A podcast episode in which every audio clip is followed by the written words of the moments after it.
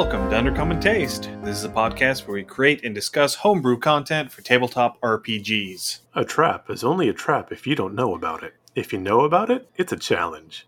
I'm Ian Woodworth, and I'm joined by my co host James Daly. Today, we are taking a little bit of a break and talking about something on the mechanical side. We're going to be discussing traps. Uh, what are they? When to use them? Why to use them? What kinds of traps you got? All those fun little things. Yeah, I mean, traps are a classic part of D&D, obviously. But then, unless it's like a simple tripwire trap or something like that, I don't really get to see them used a lot in games. And you can do so much with these. I mean, it's limited only by the imagination, really. So we kind of wanted to go through, kind of give you some ideas of what makes up a trap, the components, when to use something, what they can be used for. These can really spice up your game, which would be a lot of fun. Right. And one of the things that you really hear about when you hear about the old school games is the traps. Oh, they used to be these huge Rube Goldberg. Was it Rube, Rube Goldbergian? Yeah. Yes. Yeah. I mean, they were awesome, and people had entire like notebooks devoted to like one or two single traps. And you know, the term Gygaxian refers in large part to the traps that Gary Gygax would come up with for his D and D games. The Tomb of Horrors is, you know, synonymous with deadly traps. Right. And if memory serves, that was purely a Gary Gygax concoction. All of the various and sundry traps that were present within the Tomb of Horrors. That sounds correct. I'm not 100% sure, but that does sound correct. Yeah.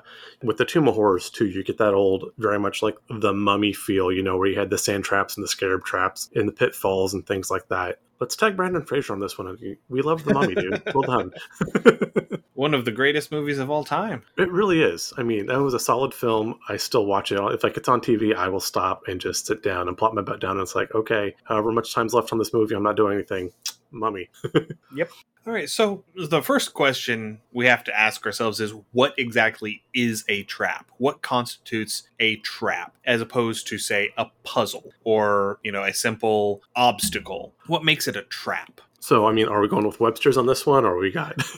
I mean, we can if you've got it pulled up, but no, I mean, I could pull it up. So, a trap should really be, in my book at least, a deterrent. It's something that someone has placed to keep people out who are not supposed to be there. It is designed to hinder the person who is trying to access what they're not supposed to, whether that is through hindering their movement, whether it's through bodily harm, whether it's through placing obstacles in their path. It serves the function of deterring intruders. Okay, I wasn't feeling you initially when you said deterrent, but as you fleshed it out, no, I can totally see deterrent. That does make sense. I would almost almost want to put they can also be used as a bottleneck or a resource drain as, yeah, as that's a, what i mean by a hindrance. You know it's there to yeah, to okay. bog you down it's there to consume your resources it's there to inconvenience the person who's not supposed to be there. Yes absolutely. Whether that is to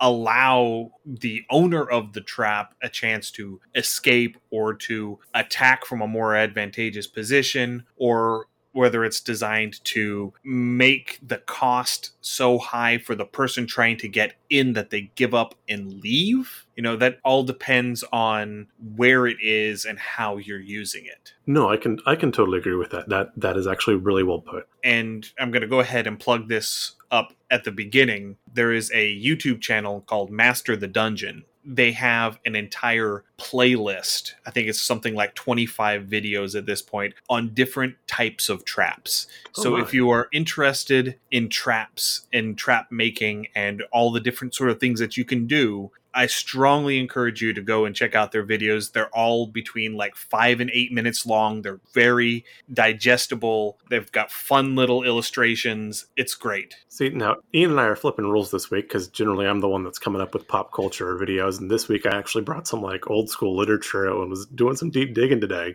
I've got some deep cuts coming up today, so it'll be fun.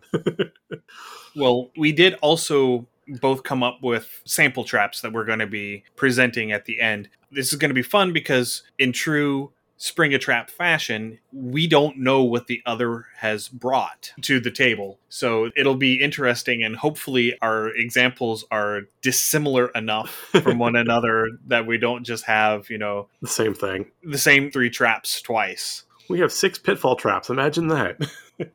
I can tell you with 100% certainty that none of mine are pitfall traps. Neither are mine.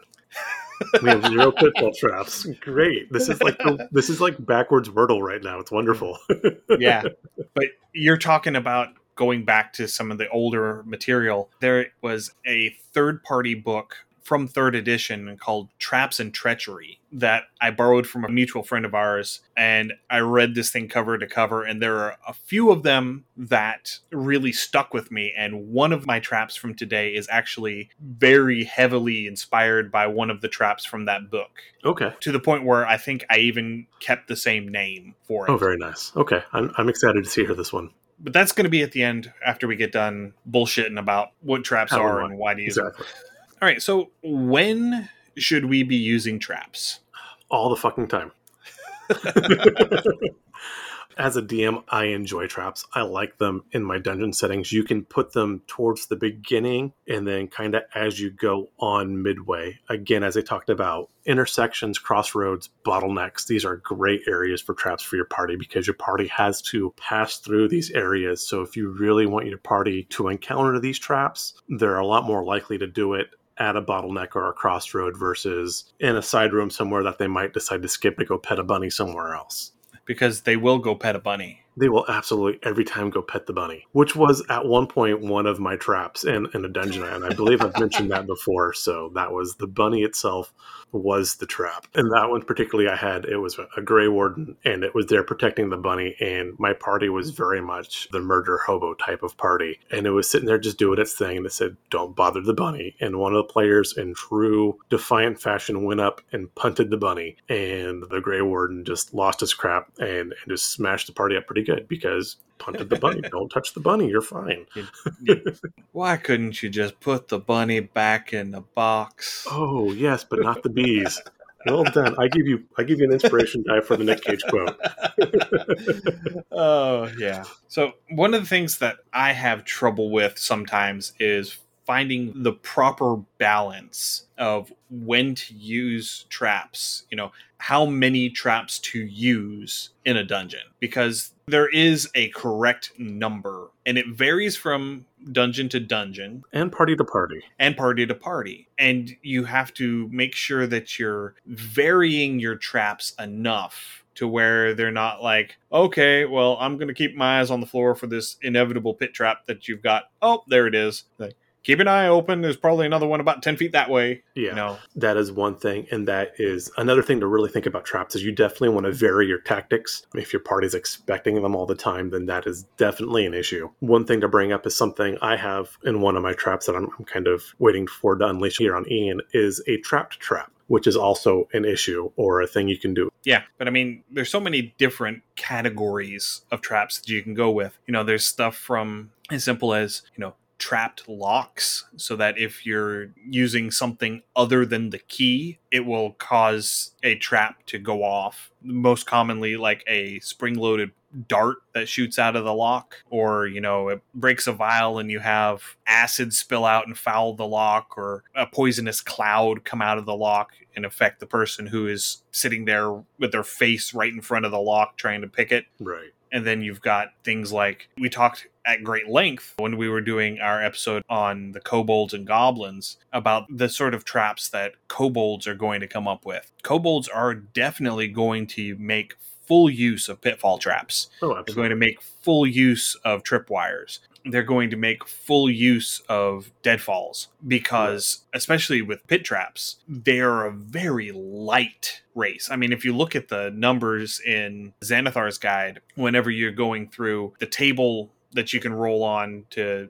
randomize your attributes, so like your height and your weight and all of that, you know, a kobold is only 30, 35 pounds. Yeah, again, they're about the size and temperament of a toddler. Yeah, they're a toddler, but a little more bitey Yeah, pretty much. and a lot more dexterous. A lot more dexterous and more intelligent because they do have full cognition at that point. So they are acting in a more or less adult fashion, more or less. About the same amount of wisdom, though. Let's let's be completely yeah, honest. yeah, we're, we're, that is very true. Another trap you can find a lot with kobolds and even halflings, and this was actually one I'd considered for my traps, would be a heights trap, where they are so much lower that if you're running through a dark cavern going back and forth, cutting in and out, you know, something kind of akin to the old Indiana Jones Last Crusade, where there was a blade or a cutting surface that was at a certain height, for them, they could just run under it, no big deal. But a taller character is going to be impeded by that. yes, or bisected, as the case may be. Yes. so going through, when you talk about what's that right number of traps, for me personally, again, depending on the party, if there's a rogue or two in the trap, I tend to bump this up because they're more likely to be able to find and disarm these. But for me, a trap is probably worth about half an encounter. So if you're planning like four encounters in a session, maybe do three and two traps. Or if there's a bunch of rogues, maybe three and three traps so they can disarm one or two and get caught by one or two. But again, you're still taking that damage. It's still taking them time to puzzle and figure it out because if they sit there and ponder a trap for 20 minutes, Ian and I have done that before in a game just fairly recently where there was a mechanism where like, what's this thing do? And we sat there for about 30 minutes trying to figure it out. Never did really figure out exactly what it was for. Well, well, the thing is, we sat there and tried to figure it out, and the whole time we were trying to figure it out, it turned out that it wasn't a trap at all. yeah. So it was one of those. It was a red herring of a trap. Yeah, and that is another fun thing to do. So, like I said, for me personally, a trap's about half an encounter for damage, time, the amount of resources it's going to draw from the party. It kind of gives you an idea. I don't know if Ian's got a different feel for that, but that's generally what I go with. So the way I like to go with it is I go by how many sessions I expect my dungeon to take. And so my general rule is 2 to 3 traps per session, which comes out to about the same as what you're saying, James. And so if it's only going to be a short jaunt into the dungeon, if it's, you know, like 3 rooms, you're only going to put one trap in there because you don't want that to take the whole session to clear three rooms because that's boring and slow. So, you know, maybe putting a trap on the entrance to try and get in, or maybe putting a trap at the end on the loot, or a trap to Yeah. try and get into that last room. But that is my general rule is two to three traps per session for the dungeon. Okay. And again, that does work out about the same, and that does sound fair. So the one largest dungeon that I have created that I've actually run players through, it was designed to be a two session dungeon. And if I'm doing the mental math right, it's been a hot minute since I've looked at that map. I'm pretty sure I have five traps in there. That was the one that you played in in the all nighter game. Okay, that that was with Magnus and our and our Yeah. rambling. Or yeah, that was a fun one.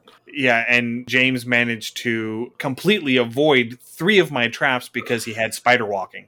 And so he just walked up the walls. And because I had been using pressure plates for a lot of my traps in that particular dungeon. And so he just walked up the wall and completely avoided the pressure plate. And that's a risk that you run into sometimes. And again, that is one of those things where you can take your traps, and as a DM, don't ready made just throw a trap in. You can if you want to do it quick and dirty. But think about your players. Think about how they're going to do things. What motivates your players? Are they there for loot? Are they there for experience where they want to just get all the experience, whatever? Are they, like I said with my bunny, are they a murder hobo party and just overly aggressive? And so you know that you put this weak little kobold that's sitting there and limping along, so they're going to go try to ambush it anyway. You can use your party's motivations, mentalities against them. And that really is what makes a good, good trap. I was reading the Book of Challenges. This was actually a third edition book that has a bunch of different riddles and traps and how to build and use traps, which was a really fun book to read. Two of the things they brought up is one, the when and why to use traps. And when your party can outthink a trap, that is such a morale boost and they feel good about themselves. Ha, I outsmarted the dungeon master. I outsmarted the person designing this dungeon and the map, and we're ahead and we're getting over things. And that always makes you feel really good. The other thing from that they brought up is what are the components of a trap, what makes a trap a trap, kind of like what Ian was saying. And it's three things it's the bait, it's the danger, and it's that sense of safety that the danger is far enough away that you can escape it or it's not going to affect you. And in this case, they use like an actual mouse trap where you've got the cheese, you've got the pressure plate that sets off the snapping bar, but that bar is set so far away from the cheese that it doesn't seem like a threat until the pressure plate goes and it snaps. And then you're like, oh, there's a trap. I really like that. Yeah, like I said, that book, I found it actually doing the research for this, and that was a great read. It's not terribly long and it had a ton of really good ideas. If you get a chance to find it and dredge that up, mm-hmm. that was third edition. It was called The Book of Challenges. But one of the things that I really try and do whenever I'm designing or implementing my traps is every trap should have a purpose. You don't just put a trap in because you want your party to run into it. Every trap should have a purpose. It should be there to protect an area. It should be there to deter intruders. It should be there as a protective layer for a layer. There should be a rhyme to your reasons. Yes. And the form and function of your trap should also mirror that. So you don't want to be using a very sophisticated magical trap in a tunnel full of goblins. Right. No, they are definitely going to be more of a mechanical trap. And that can lead us into what are your trap component types? You know, kind of leading in. For me, I see three real main types of traps as far as what you're going to make them out of or what they're going to do. You have mechanical traps, which are going to be physical traps, tripwires, pitfalls, things that have some sort of mechanism. You have biological traps, traps that are going to involve other NPCs or monsters or some living element that is part of the trap, or just a purely magical trap where you go, you trigger a rune, or there's maybe a magical device that's set it up and that where you kind of get a blend of the magical and mechanical both that way. And you can mix and match these elements. One of the very common old school traps that a lot of people have used is the 10 foot by 10 foot square pit that you know it's at the end of the hallway there's you know all the loot in the bottom of this pit and so you send someone down on a rope to go down into this pit and they drop into a gelatinous cube. Yes. So that is a very common trap that a lot of people use. It is a tried and true trap. Because it almost always works. It does. and that's a combination of a physical pit trap and a biological gelatinous cube. There we go. And again, as Ian was saying, the type of traps you're going to set up really should reflect the maker of the trap. As much as art represents the artist trap making absolutely is an art. I will die on that hill. I don't care who you are. Oh yes. Trap making is absolutely an art. And so if you have, you know, a bunch of goblins, you're not going to have super complex mechanical traps. You're going to have more simple traps. They're probably going to be fairly vicious. They might be made out of wood, stone, bone, a little bit of metal. Where if you're on the opposite end and maybe you're dealing with like a guild of warforged wizards or maybe like a manufacturer's guild or something, you're going to have a lot of cogs and machines, and these can be a lot more complex. You can have something where one trap triggers and sets the second part of a trap, and that's where you get the more Gygaxian traps that kind of link together, which can be a really nasty thing to do. You saw that more in older editions. And you know, if you have something like an artificer's workshop, that is straight up Macaulay Culkin Home Alone. Oh, absolutely, yes. Which I still want to do as a Christmas one off when we do a holiday thing. We definitely need to do a Home Alone trap dungeon. yeah, that would be a ton of fun. Let's put and, that on the whiteboard. yeah, we'll put that on the whiteboard. And another thing to keep in mind with who is making this trap is why are they making this trap? Are they just trying to deter people from coming in? Are they expecting like assassins or rival wizards or some such individuals to try and come in and so they are actually trying to eliminate the person coming in after them that's going to trip the trap. There's a lot there to try and make sure that you account for because, you know, most of your traps, at least in an urban environment, say you're going into this noble's house, you have to sneak in and steal a document from their writing desk and you want to put a trap in there, a good place to put that would be, say, in the lock on the writing desk and do it so that it's a trap that will trigger if someone tries to open it without the key. If someone tries to pick the lock to unlock this writing desk, yeah. you don't want to put it on something like the door into the room because if you put it on the door into the room, chances are you're going to end up having your servants set off this trap. Right. You're going to have to reset this trap three times a week.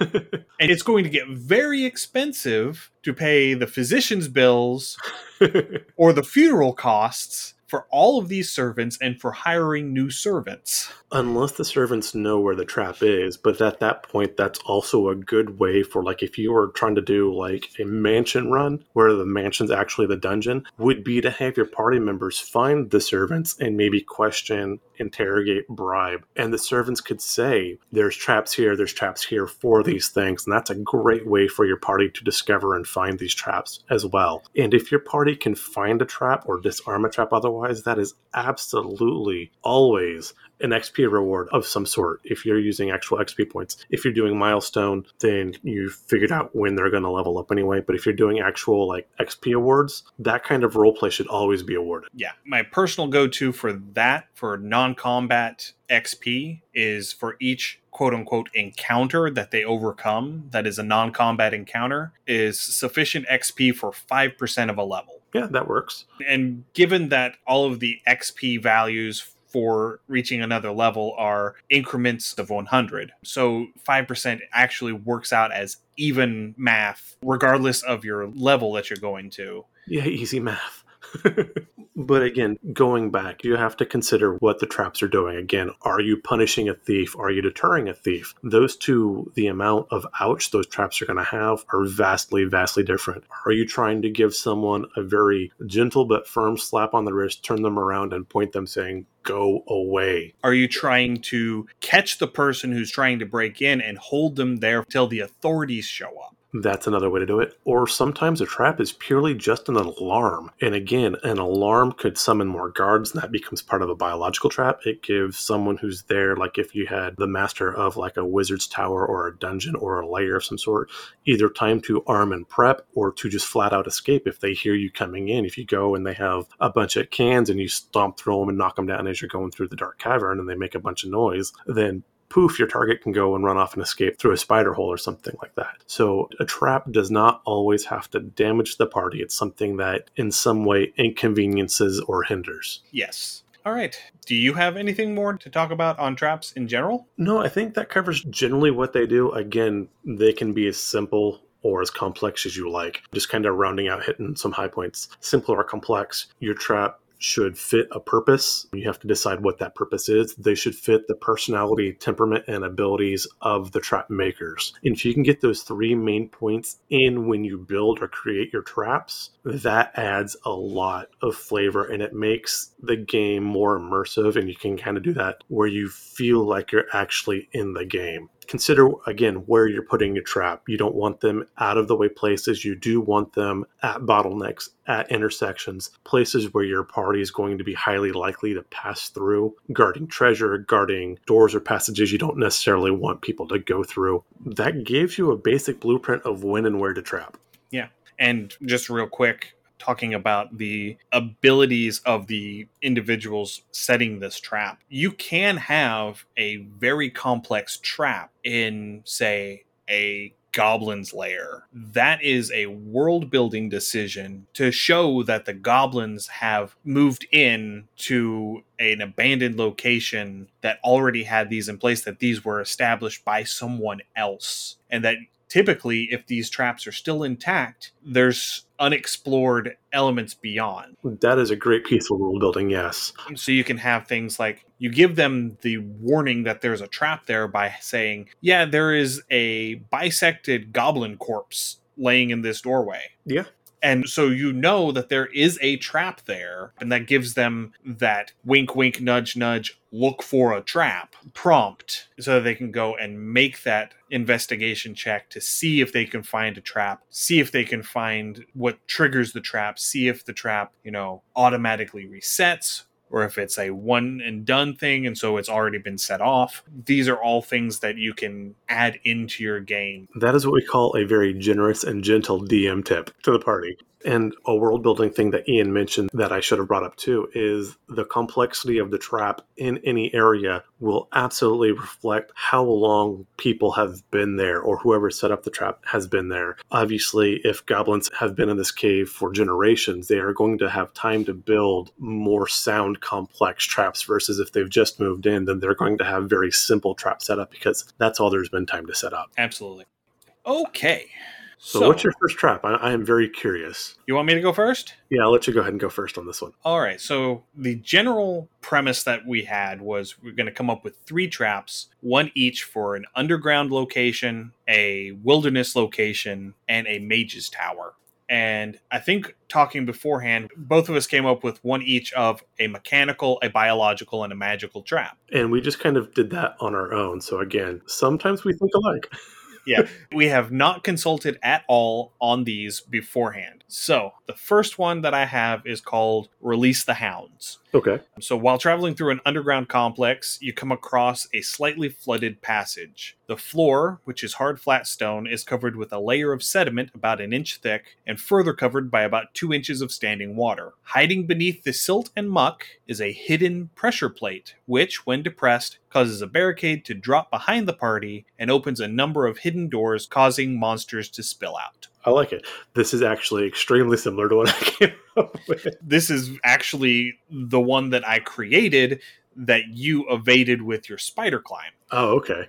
Yes, you had several of those. You had one that was really nasty too, if I recall. That did a raise dead, if I recall. Um, no, it wasn't that it did a raise dead. It was when you stepped on the pressure plate, the doors to the cells with all the skeletons and zombies in them open. Gotcha. That's what it and was. And let them all out. No, that was very similar to one. I almost stole this one, but I didn't want to steal something outright. Well, I did kind of steal one outright. I didn't want to steal two outright. That was a really, really nasty. But basically, as your party goes through a dungeon or a room and kills a bunch of low level mobs, as you exit the room, it triggers a trap of raise dead. So all the monsters you kill resurrect and attack you again from behind.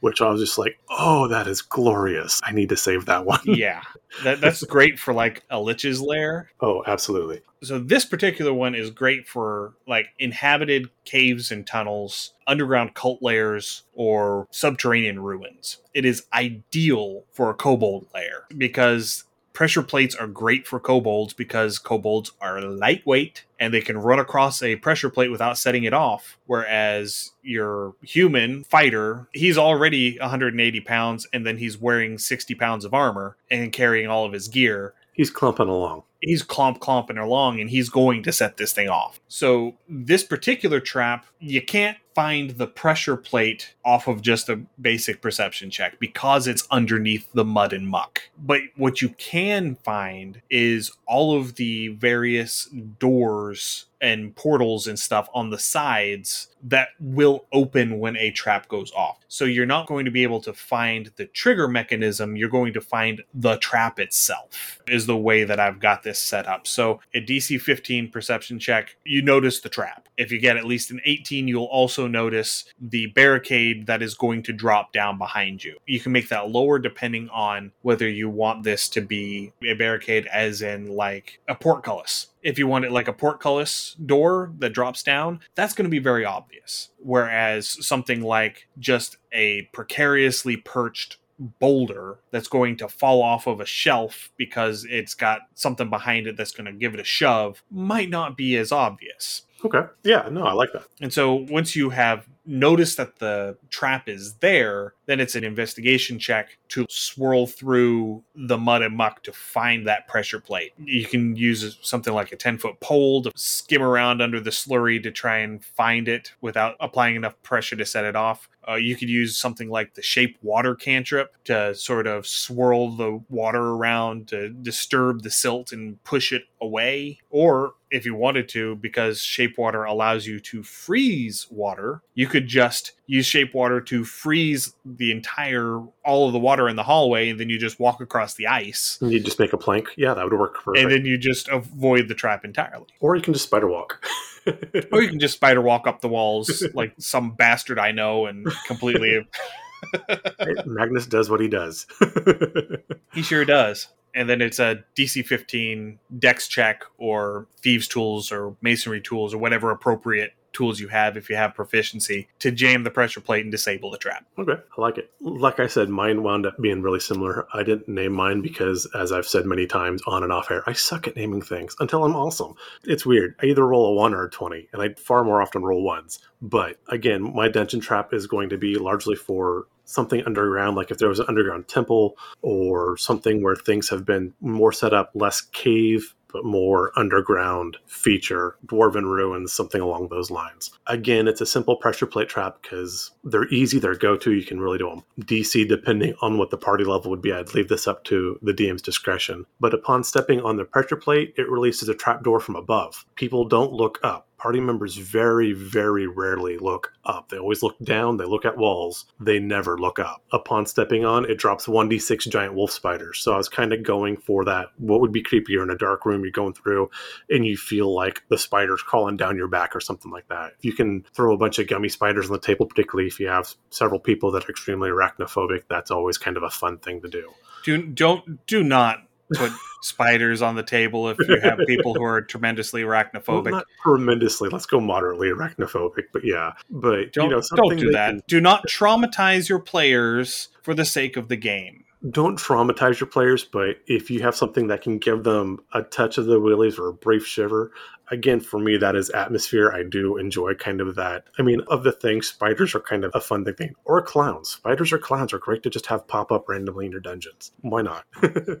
again, you can find the wolf spiders, if I recall, they're a DC one quarter, so they're not super beefy for the party to fight, but they do have a good venom bite. That's a DC 11 Constitution saving throw. They take 2d6 poison damage on a fail or half as much on a save. If the poison damage reduces the target to zero hit points, the target is stable but poisoned for one hour. Even after regaining hit points, the target will still be paralyzed while poisoned in this way. So again, this can stop the party, can hinder the party. Spiders, for me, are kind of a fun atmospheric thing if you kind of want to give people that kind of creepy vibe. It's something unexpected, but it's not going to straight hammer the party, even if they're lower level. It's going to impede them and definitely make them more cautious going through. Right. And now with my trap, depending on where you're putting it, what you're going to want to have release whenever you do this are things that can be locked away indefinitely and be self sufficient. So things like swarms of insects or mindless undead. So, you know, you open it up and a bunch of zombies fall out.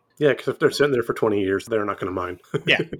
A rush of water filled with aquatic creatures like swarms of quippers, which are these little like piranhas. So yeah. a door drops off on either end, sealing this room, and the trap door is open, and now you're standing in two feet of water that's full of piranhas. Fun. I hope you don't like yeah. Elemental creatures, so like mephits or water weirds. I can just imagine you open up these doors and like half a dozen mud mephits flop out. Oh, I saw again referencing, I believe it was Dungeon Magazine, and I will reference them a bit more, but being attacked by a bunch of rust mephits, especially if you have a heavily armored party, and they're just going to sit there and shred through the party's armor. Rust monsters? Yeah, rust monsters. Yes. Yeah. Okay. You said rust mephits, and it oh, yeah, had me sorry. a little confused. Nope. Sorry. Rust monsters. Yes. You have oozes, so a gray slime, or a black pudding, or a gelatinous cube, or multiple constructs. So something like a helmed horror, or animated statues, or golems you could also do it to introduce sort of a, a non combat threat. So the chamber begins to fill with sand or mud or acidic goo or raw sewage.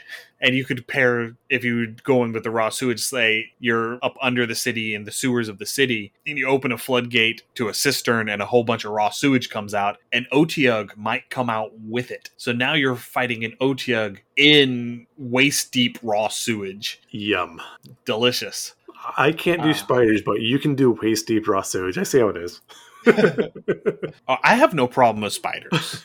no, again, you don't want to traumatize your table. I agree. But again, if you can give them just a little bit of a shiver, that's okay. And again, as we've stated many times, don't be a dick at the table. If you need in the topic button, that's a great thing to have. Know your party, know your party members. Do be mindful. Don't be a jerk. Yeah. And the last variant that I had for this would be going through a tomb and having sarcophagi propped up against the wall. And so if you step on the pressure plate, the sarcophagi pop open. And so now you have mummies or vampires coming out and you have to deal with that. I love it. Or you can just have an army of scarabs because, oh my god, those scarabs were amazing in that movie. I'm like on a mummy kick today. I don't understand fully why, but we need those burrowing scarabs as an actual D&D monster. The ones that like crawled up under the skin. There was a monster at one point, a type of scarab that actually did that. And it hasn't come into fifth edition. We need to port that one over. mainly because it has a save or die mechanic. Well, I mean, if it's crawling up under your skin into your brain, I can see that.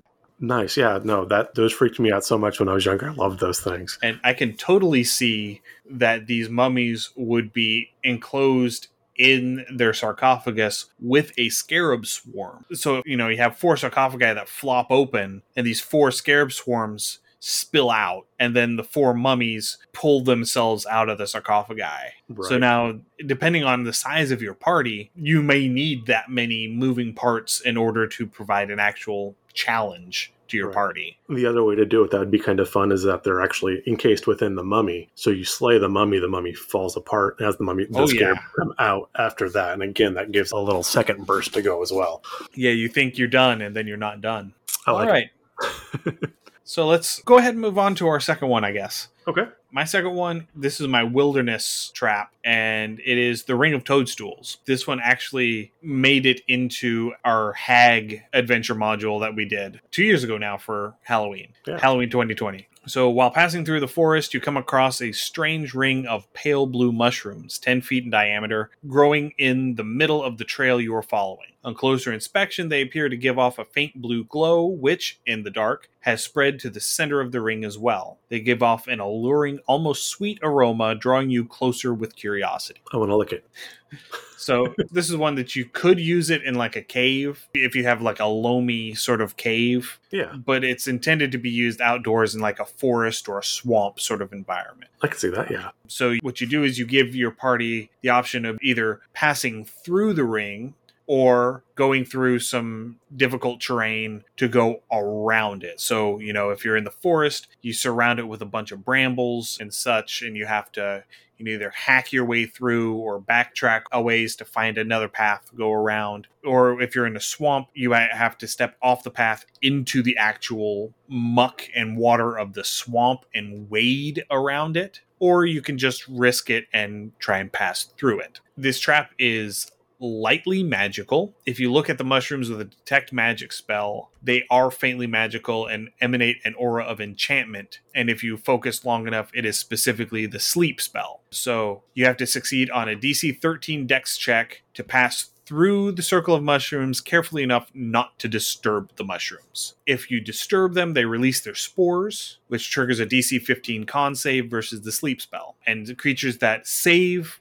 versus the sleep effect are instead disoriented for one round. Mechanically, they're poisoned, so they have disadvantage on attack rolls and ability checks. And disoriented creatures make their con saves versus the sleep effect with disadvantage while they're disoriented because you're already starting to feel the effects of the spores so it's going to be harder for you to resist falling asleep No, I like that. I may have asked you this before. I can't remember. Maybe when we did our, our hag episode. But have you ever seen or stepped on a puffball mushroom? absolutely Yeah, I love those things. They're great. So if you've not seen these things before, they're about the size of a baseball or a softball, depending on how large they've gotten. And if you step on these things, they do poof up. And I'm taller and I was younger when I seen them, but those spores still came up, I don't know, hip chest level. And I mean, oh, it's Oh, yeah. just this cloud of, so yeah, definitely hitting through and hitting some puffball mushrooms or something like that, just having spores release. Definitely something that happens. That is a good, solid biological trap. Again, if you're making a choice, whether that's something that's been planted, in this case, I believe the mushrooms were planted by the hag specifically. they're used as a hunting trap for myconids There we go, yes. But because myconids being mushroom people are immune to the spores Exactly, that is correct. But at this point, you choose what seems to be a safe, stable path with a possible how, how bad can mushrooms be? Or, you know, if you have dangerous or difficult terrain, that's going to slow your movement speed. There could be something laying in ambush. There could be a giant crocodile or one of those giant, horrible frog monster things. or myconids Or myconids, yeah, because, you know, why not? Because they're there doing myconid stuff at, Yeah. at a hunting trap. Imagine that. That works out really well. And again, it's not a super complex trap, but but it has a lot of layers to it, which is really nice. And so, one of the things that I put into it is if you're real careful and just sort of step across and you succeed on that DC 13 dex check to make sure you don't stir anything up, you don't touch any of the mushrooms as you're passing through, you're fine. If you decide, I'm going to get a run and go and jump over this, and you fail to make it all the way across. Looks like those Duke boys are in trouble again. when you land, because it does specifically say that these glowing spores are within the circle and ostensibly extend a little ways beyond it as well. If when you land, you stir up a cloud of spores. So starting from your square and emanating for 10 feet in all directions, the spores get puffed up for a round. So everyone in that area immediately has to make a save. So you could decide to get a run and go and jump and put your entire party to sleep. Night night.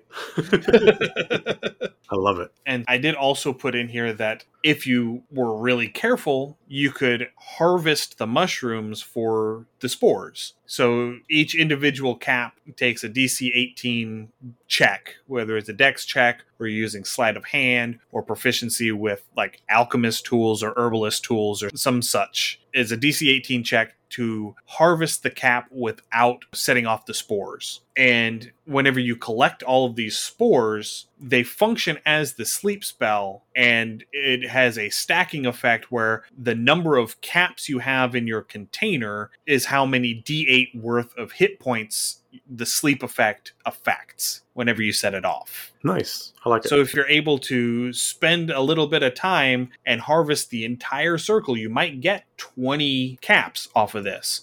So you have this repurposed potion bottle with 20 d8 worth of sleepy time in it. And so whenever you get to that cave full of goblins, you start off by chucking this vial of spores in there and you put 20 d8 worth of goblins to sleep before you mm. even enter the room. that sounds like a lot of fun.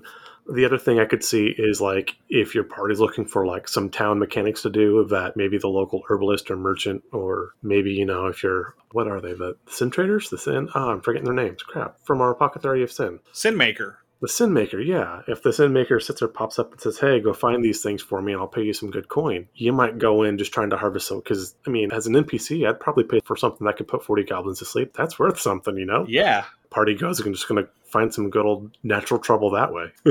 And of course, I did also put in a way to quote unquote disarm the trap. So the spores are rendered inert by exposure to direct sunlight because they are a fungus and most fungi don't like direct sun. Someone's been playing Plants vs. Zombie. So if you drop a daylight or sunbeam spell onto this trap, you render all of the spores inert. So you can then pass through it without any issue. Yeah, I'd have the mushroom caps kind of close in on themselves and go dormant, thinking Yeah. it's daylight. Yeah, no, that's great. Very well done. So what do you got? So this is the one I unabashedly lifted from Dungeon Magazine 293.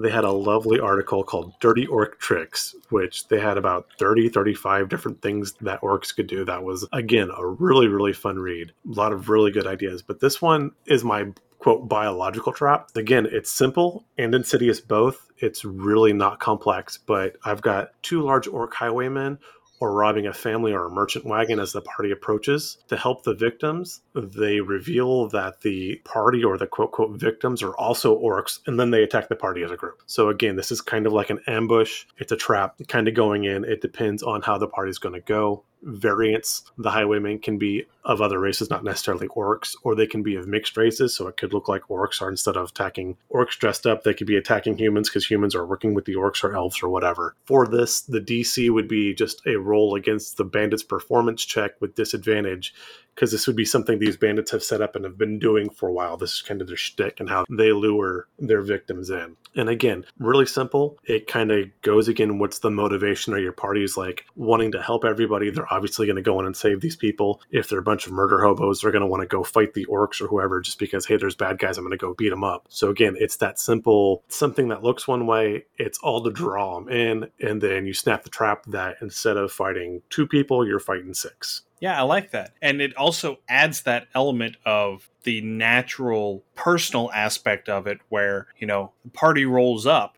and they decide to go in, you know, let's not use words, let's talk with our fists. Right. And, you know, you have a party of four or five people and they come in thinking that they're only going to be fighting two people and they, you know, bring in this initial very large attack. Baby throws off the blanket, pulls out a crossbow.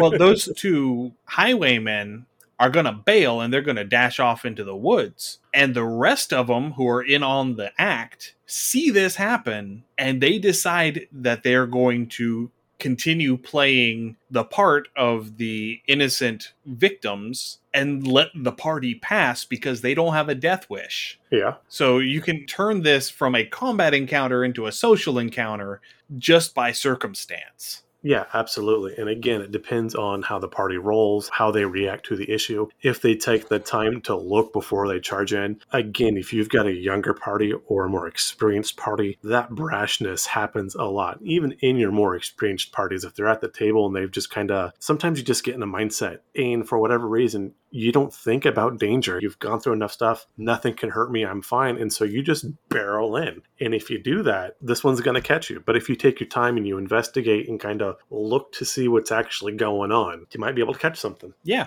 I like it. Yeah, no, like I said, it was really simple. It was nice. It carries a lot of flavor to it, a lot of complexity, but not really hard to set up. It doesn't take a lot. It seems very realistic. It would seem like something that you'd actually find possibly in real life or, you know, in human story lore type thing. Yeah, no. Dragon Magazine, if you can take the time and find some of the old issues, they've got just treasure troves of little nuggets like this that you can dig up and just it was a wonderful publication. I am sad I found out about it so late. It really is. I mean, it was the way to spread ideas for decades almost, you know, and it is a lost treasure. All right. So I think we've got one more piece, right? That's correct. All right. So my Mage's Tower trap, this is the one that I have lifted from the Traps and Treachery book from third edition. It's called One Last Coin. Ooh, I like it. As you rummage around the Mage's Room or the Dragon's Hoard or the Royal Treasury or some other appropriate location, you notice a single platinum coin that you must have overlooked. When you pick it up, you notice an odd glyph carved into the coin's reverse face. Hmm, that's weird. Only then do you see the small hole the coin was covering, but now it's too late. The genie's already out of the bottle. Oh, we're summoning some gin. so the coin, or more specifically the ward carved into the backside of it, kept the hidden container or reservoir beneath it sealed until it was removed. So when you look at the coin with detect magic active, it shows an aura of abjuration. If you focus in on it, it will be the banishment spell, with the intensity of the aura corresponding to the power of the creature bound underneath it. I like it. It's ideal for conjuring a creature that is incorporeal, something like a banshee, or something that possesses a form that allows it to pass through small spaces without squeezing. So, like the air form of the air elemental, or the fire form of the fire elemental, or the water form of the water elemental or you know an Efreet, a genie, or a Marid. This could also be functionally attached to the stopper of the legendary item, the Iron Flask, nice. potentially releasing any creature not native to the plane of existence the party is currently on because that's what the iron flask is capable of doing is you can target any non-native creature to the plane that you're on you open it and you activate it and they have to make a save or get trapped in the bottle. And they're stuck in the bottle until you remove the stopper and release them. Infinite cosmic power and itty bitty living space yeah, it really is. And this is an old item. I've got an AD&D first edition adventure module that actually has this item present in it. Oh, very nice. Yeah, I was going to say this does sound a bit like Aladdin's lamp, and this definitely has the feel of the older editions. But yeah, you could have something like a pit fiend or a Goristro or a Balor or a deva or any sort of very large, very powerful creature, or even a medium sized. What about a Leonal? That'd be fun. Oh yeah, you could you could put a Guardinal in this thing. Oh my, they'd be so angry. oh, and that's what you're banking on is that yeah. whatever is released is so pissed off about having been trapped in there that they are going to tear into whatever they find. Or in the case of something like a genie, it could be something that was trapped and bound here. And so it is fulfilling its obligation. Its, its obligation is when you are released, you are to attack whatever released you, and then your obligation is complete. Yeah, that is a perfectly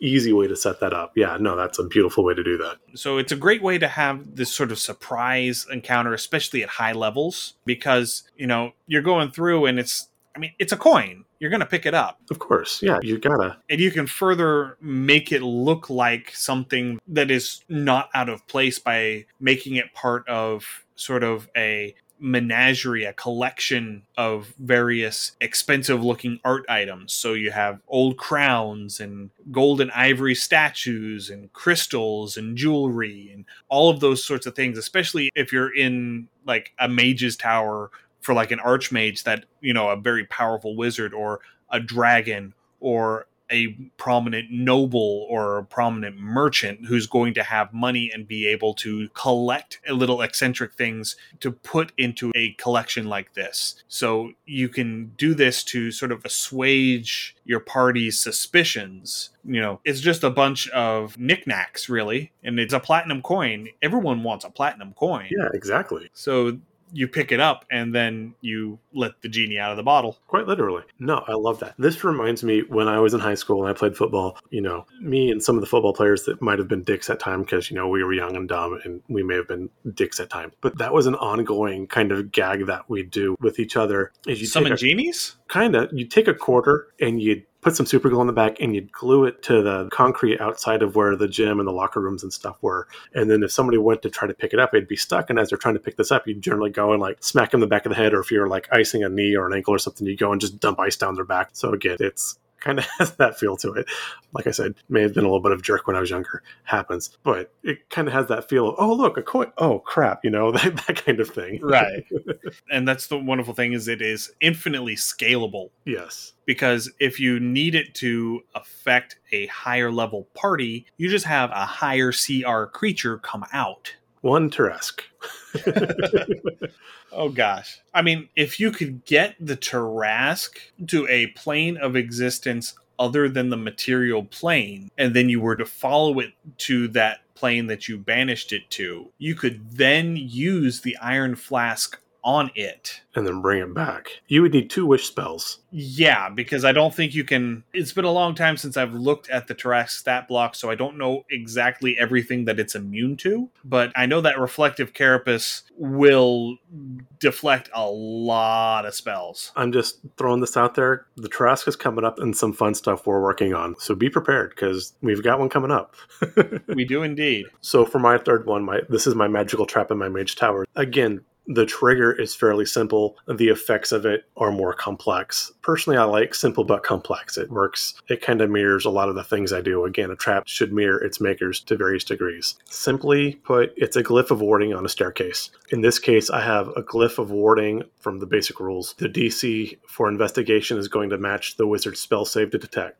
It's going to be somewhere in the beginning or the middle of a large staircase. Upon stepping on the glyph, it triggers the third level spell Sleet Storm. Per the basic rules in Sleet Storm, the area becomes heavily obscured. Any exposed flames are doused. The area is covered with slick ice, making it difficult terrain. When a creature enters the spell's area for the first time on a turn or starts its turn there, it must make a dexterity saving throw. On a failed save, it falls prone. So you've got 20 feet that it's going to cover. It's going to turn to ice. It's going to darken any kind of flame or torches the party has to see if for whatever reason, they're one of the few races that do not have dark vision. It's going to limit their vision. It's going to cause them to slip. If they fall prone on the stairs, they're going to take fall damage going down the stairs. Because it does cover that 20 foot radius with difficult terrain. Difficult terrain reduces your movement by half. So you're going to have to spend at least two turns getting out of this. So that makes it two, possibly three of these dexterity checks that you're going to have to roll to get down these stairs without falling. Well, 20 foot radius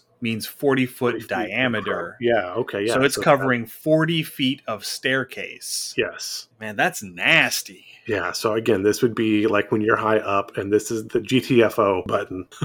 And like I said, it's a simple. It's a glyph of warding. Again, it's not quite a pressure plate. It's very similar, but you hit this and it does like four different things. It does some damage. It hinders your vision. It kills your light. It makes your movement slower. So if there's something maybe up top waiting for you that's a, that has some immunity to ice or spider walk or levitate or something like that, it could just swoop in on your party completely unhindered. Absolutely, yeah. Or, you know, if it is a straight line staircase, having, you know, a couple of spellcasters standing at the top of the staircase, chucking spells down the stairs while you're trying to make your way up through this. Yes, there is one other thing. Sleet Storm, if a creature has a concentration spell up, they have to make a DC save against the spell to keep their concentration spell up as well. So it can possibly end concentration spells that you have going on as well. So if you've got a mage with what is it, divine armor? Um, Mage armor is one. What's the? There's a cleric one. Shield of faith. Yeah, Shield of Shield of Faith. Yeah. Shield of Faith is the cleric one. So mage armor, shield of faith. Uh, Mage armor is not concentration, Okay, but there's a handful. but there are there's a bunch of concentration spells that, that are very effective for the party, and if you can snuff those, that costs a lot for a party. And especially if the wizard that placed this here is a top tier wizard, so a level 17 plus with 20 intelligence, which they should, Right. the spell save DC on this is going to be a 19. Right. Yeah. So that's a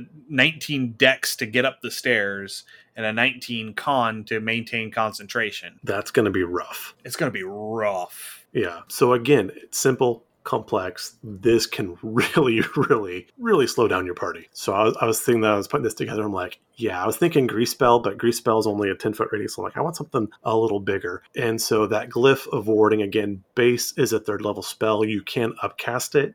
And if you upcast it at a higher level, you can put a higher level spell to match the level of the glyph. But uh, the uh, the sleet storm felt like a good fit for me. So there it goes. I like that. Like you said, it's simple but elegant. yes. It serves a very specific function and does it extremely well. So those are our traps. Hope we give you some ideas. We hope you kind of take these and use these or take these as inspiration and build some traps of your own. If you come up with a trap, send it to us. Again, we love to hear from you. Our Discord, we'd love to hear your traps see what you come up with. Maybe give us some great ideas as well. But again, traps are those things that I enjoy seeing on the table. I don't see them near as much as I would like personally. So we thought we'd bring you guys some some good ideas. They're really fun. You can do a lot with them. A lot of flavor, a lot of different elements you can bring to the table with these. So yeah, uh, thank you for listening. Yeah, thanks for listening. If you have any comments, suggestions, or ideas for future episodes, please send us an email under undercommontaste at gmail.com or send us a direct message through our Twitter account at UCT Homebrew. You can also find us on Instagram and Facebook at Undercommon Taste. We're also on Patreon, patreon.com slash undercommon taste. That's where we put all of our write-ups. So if you want to help support the show financially, please consider coming over there and becoming a patron. We have just put up the write up for our Orc Schlager that we made with Kate from Of Mice and Men and Monsters last week. It is a fun, for certain values of fun, drinking game with a little critter or two to go along with it. So we would love to hear what your thoughts are on it. You know, if you use it at your table, how it went. Again, if you came up with traps based off of inspiration from tonight, let us know what they are. And if we get enough, we might do a listener trap show Oh, that'd be so much fun. yeah, where we go through and give our feedback on what traps you came up with. That'd be great. No, that would be a lot of fun. We're also on Discord, as James mentioned. You can find a link to our Discord in the show notes. We also have a channel in our Discord specifically for putting your homebrews for workshopping or for feedback if you wanted to do that. So come join our Discord and chat with us because we would love to chat with you. Absolutely. You can find our podcast on whatever podcatcher you use. As always, please give us a rating and review. It's generally a step or two to give us a rating, and this really helps increase our visibility. This lets us reach more people, and it lets us know more of what you guys want to hear about so we can bring content to you. Thanks once more for listening. Stay safe, and we will see you next week. Happy gaming. Thank you for listening to another episode of Undercommon Taste.